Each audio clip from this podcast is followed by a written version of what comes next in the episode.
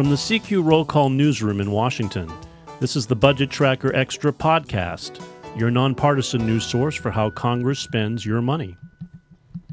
I'm David Lerman, editor of the CQ Budget newsletter, and with me today is Peter Cohn, the Budget and Appropriations Team editor at CQ. Thanks for being here again, Pete. Glad to be here. Thanks for having me.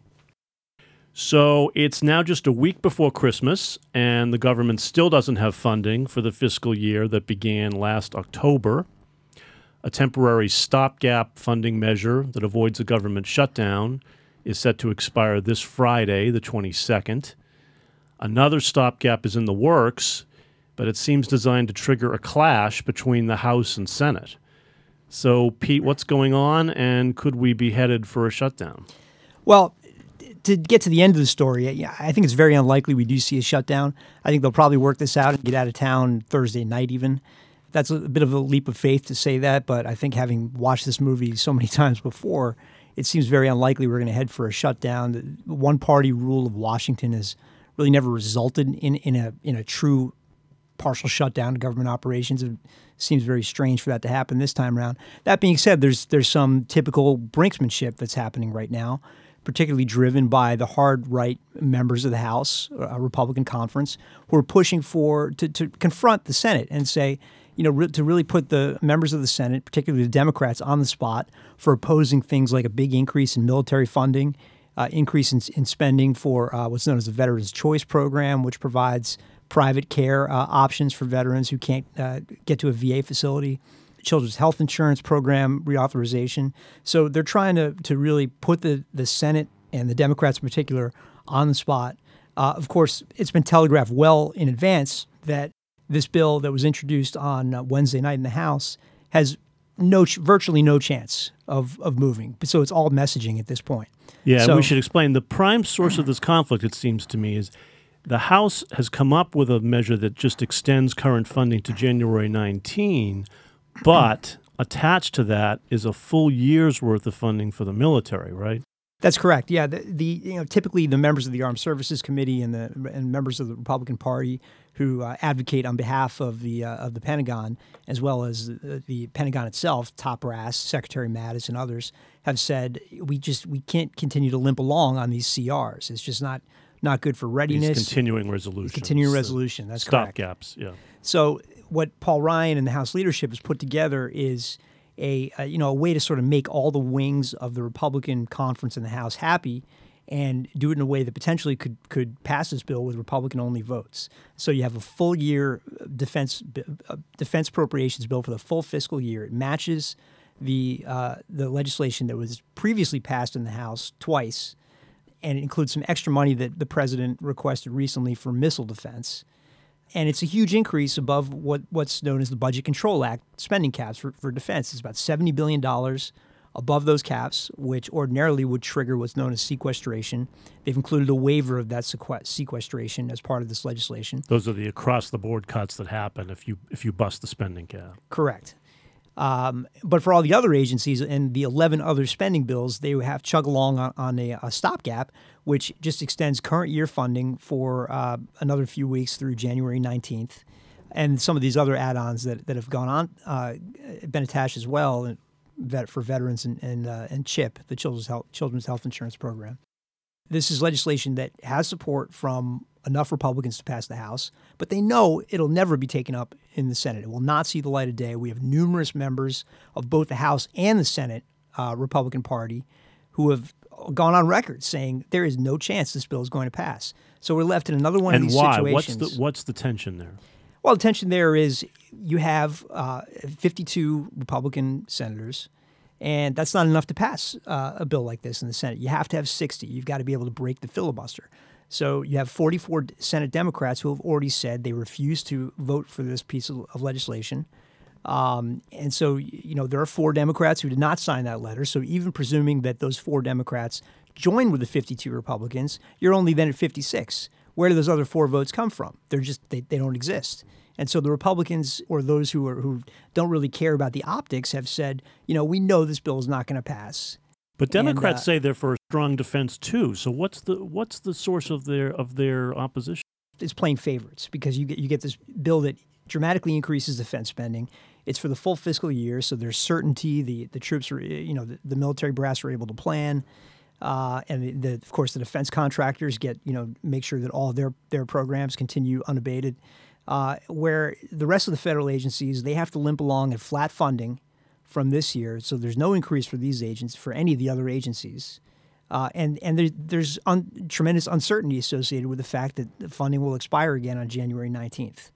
So it sounds like the bottom line is Democrats feel the rest of government is going to be shortchanged if they just do defense. Yeah, shortchanged in terms of, of the, the rate of spending, uh, how much funding is actually flowing to these other programs, and then the uncertainty where it just cuts off on January 19th, right around the time every you know you're in an election year. Without the defense bill sort of driving the train, you've got even less incentive for most of, of the Republican uh, conservatives in the House to get on board with, um, you know, to make a deal on spending, which is what they're trying to do. They're trying to get a deal that takes care of both defense and non-defense at the same time. At the same time. So if you pass this bill that just provides this huge increase for the military and nothing for the other agencies, all your leverage is gone. If you're the Senate Democratic leadership, you have absolutely no reason to think you're going to get that money uh, for non-defense programs.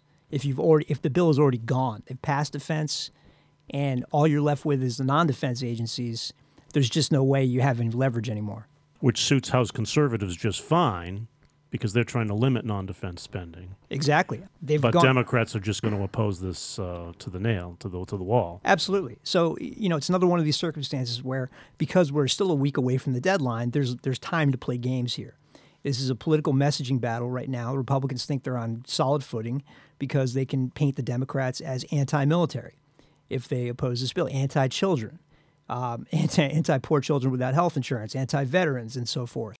So you know, but they know this is not the end of the story. They know the Senate is going to is going to send back a, uh, a, a, CR that probably goes into January as well, but it contains all all of the uh, spending bills, including defense, to be able to to reset those negotiations early next year. There's still a you know I, I suppose an iota of a chance that they could come up with a spending cap deal over the next week and possibly attach that to the CR. It, it seems unlikely. Well, you are an optimist of this. It's just a guess. It, it, seems pretty unlikely hmm. that's going to come together, given they've got to deal with yeah. the tax legislation, and everybody just frankly wants to get out of town. They're smelling their Christmas uh, dinner tables already, and, uh, and, and they want to be done with all this and just come back in January with when people are a little uh, refreshed.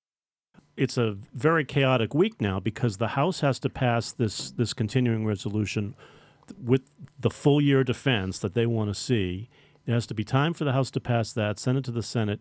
The Senate then needs time to reject that, to strip off defense, to come up with their own continuing resolution, to get that passed, to send it back to the House.